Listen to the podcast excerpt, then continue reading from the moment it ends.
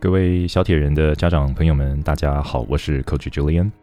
在这一集 Podcast 呢，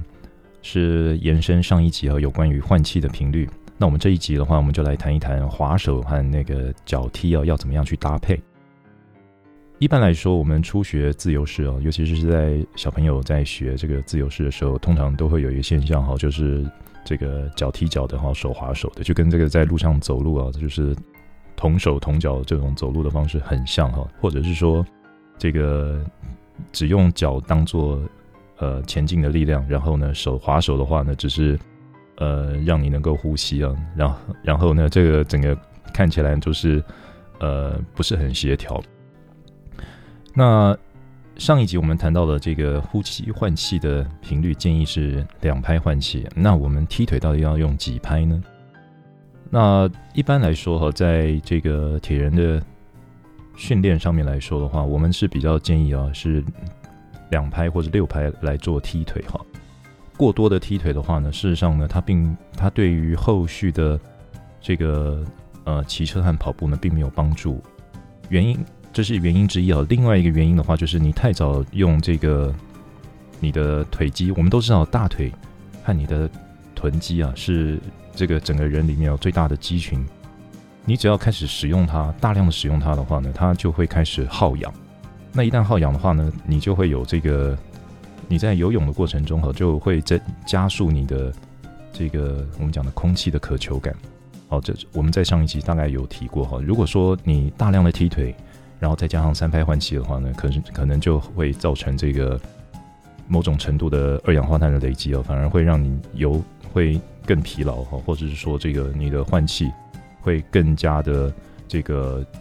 呃明显的转身，然后去把你的头抬得更高，因为什么？因为你你你想要吸更多的空气。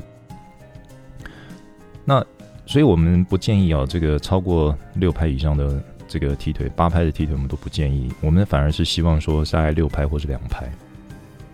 六拍的这个踢腿哈，它有点像是在跳华尔兹啊，都是。这个三拍啊的这种节奏，像像这样一二三二二三三二三四二三这种节奏。可是呢，这个我们希望我们腿在踢的时候，如果说你的左脚是往下，那我们也希望你同时你的右手呢开始划水，因为我们知道好像那个。我们在看棒球比赛，这个看投手在投东西的时候呢，他绝对不会同手同脚，他一定是，如果你是右投的话呢，他一定是左脚先出去，然后右手施力，因为我们的人体哈，它有一个那个旋转的肌群，是我们讲的是个 X 型的这种这个肌肌群哈。如果你要把你的这个投掷的力量把它拉到最大的话呢，通常我们都是选择这个用这个呃我刚刚讲的 X 型的这种张力啊。然后让你的弹力呢能够发挥到极致，因为我们都知道弹簧这个东西，你要让它发挥到最大的弹性，一定是把它拉到最沉，然后最长。如果你是同一边的这个实力的话呢，事实上它的弹簧的长度是有限的。你弹簧最长的话，事实上是一个 X 型的。所以你看这个投手在投投球的时候，左撇，哦，如果说他是左投的话，一定是右脚先出去，然后再左手这个把球投出去。这个东西呢，在游泳上面其实也是一样的道理哈。我们希望你能够划水的时候，如果你的手能够用到你转身，然后把手水往后推，能够产生最大的力气的时候呢，事实上呢，是你右手在划的时候，你脚要，你左脚要往下，就就用这个我们讲的这个 X 型的这个张力啊，把它把它往后拨，往后推。但是呢，这个动作呢，如果说是在游泳池里面突然才要想要学这个东西的话，可能有点不足哈。可能在平常的路上的时候，你可能就要要求你的小朋友呢，就开始做这个动作，就是当你的那个你的脚开始在打拍子，一二三二二三，当你在数这个数的时候，假设哈，我讲的一是左脚，二是右脚，然后三是另外一脚啊，那你这样子的话，一左脚开始，一二三，下一个二的时候呢？你的左手你就要往下滑，然后呢，二二三，然后第三个三在你的左脚的时候呢，你右手就要往下滑。你在地面上面，你在做节拍的训练的时候，你就可以这样做。其实，在山铁的运动，因为它的时间真的非常非常长，尤其是那个那个我们讲的大铁人的 full distance 二二六号，再怎么短，它也要八个小时啊。像这个过去两年啊，就有很多的这个顶尖的精英选手哈，突破了极限，这个都是我很崇拜的对象。但是他们都哦，都还是用八小时做的门槛。所以你这个训练，你在做这个长长途的这个运动的时候，你就要很重视节奏。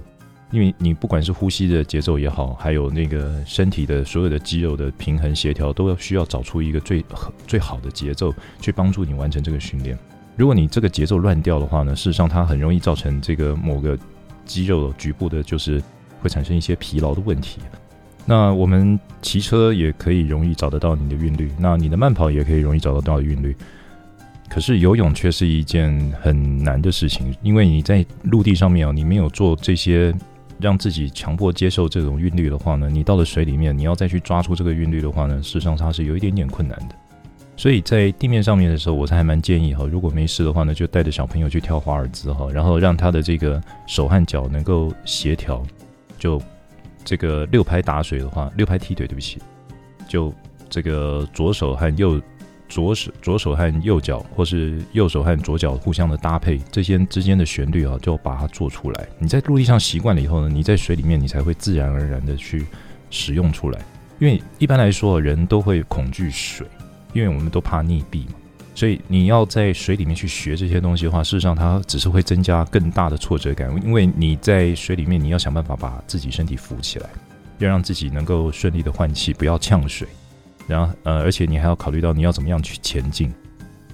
像这种训练呢，这个我是还蛮建议哦，在陆地上面哦，就能够做好，让它变成一个身体的机械反应。你只要跳到水里面，你要游自由式的话，你就会自然的把这个六拍水的律动把它做出来，这样会比较理想。那两拍水是什么一回事？那个是比较呃进阶的，就是。等到你到了大铁人之后，你要游得更长距离的时候，你要想要把这个身体变得更流线，然后你要保留你更多的大腿的腿肌的使用量的时候呢，我们才会慢慢慢慢的转成两拍水。那两拍水的话，就是你划一下，它只踢两下；划一下，踢两下。哦，那这个东西它比较进阶啊，所以我们在小铁人这边不太，但我们希望呢，就是能够让你的小朋友如果开始学自由式的话呢，能够先适应六拍水。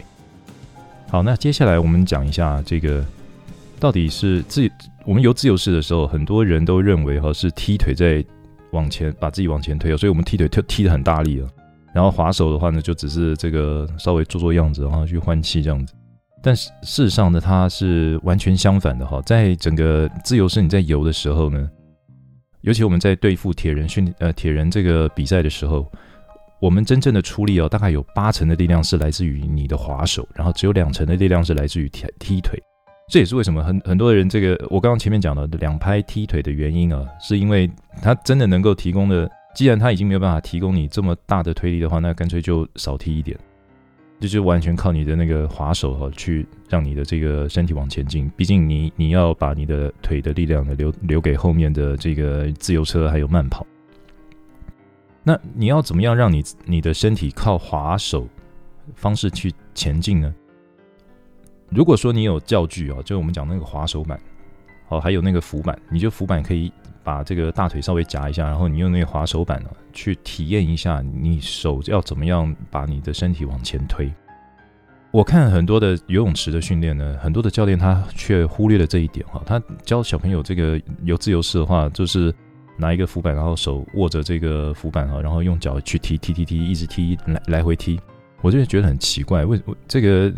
自由式在我的想法里面，它并不是用踢腿去前进，所以你去练踢腿，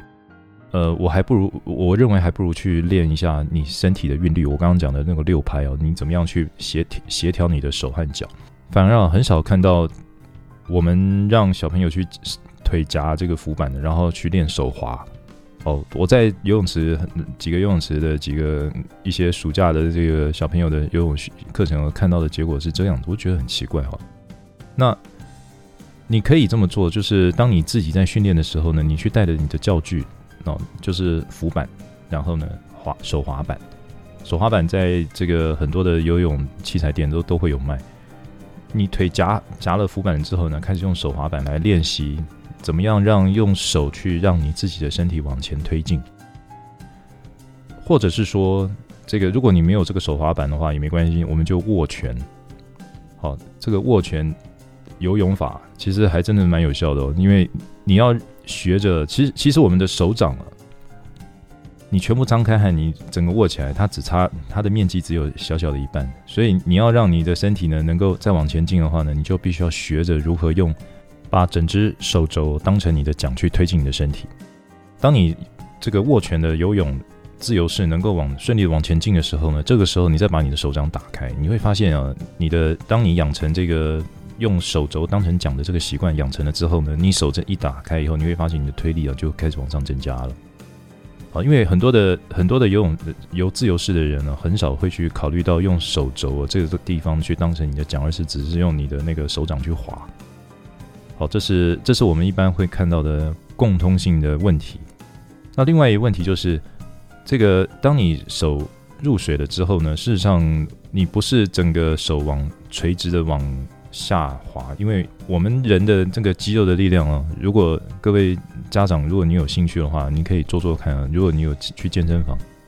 我们往下拉，如果说你是整个手伸直的的方式哈，去往下拉的话，其实你拉动的力量是非常非常小的。那个像各位家长应该有爬过墙吧？那个小时候很很调皮捣蛋哦，很喜欢翻墙到处到处玩哦。那你在爬墙的时候，请问你是整个手直直的去往下，还是你会把你的手靠到你的胸口，然后呢，用在你最近接近你的胸口的位置呢去施力？我们去想象一下这个动作，因为你要爬墙让你的身体举起来的话，你的手一定是最接近你的身体，然后呢用。呃，做伏地挺身的感觉哈，去把你的身体举起来。游泳呢的划水其实也是同样的道理，你要让你的手产生最大力量的话，事实上呢，你你要把自己想象成哈，你自己是在做伏地挺身，你的手在进入水里面了以后呢，开始往后抓水，开始往后推的时候，事实上你的身体要稍微转一下，这样的话呢，你才会有足够的力量把水推出去，然后造成这个往前推进的力量。好，今天的 podcast 我们就先讲到这边，呃，谢谢您的收听，再会。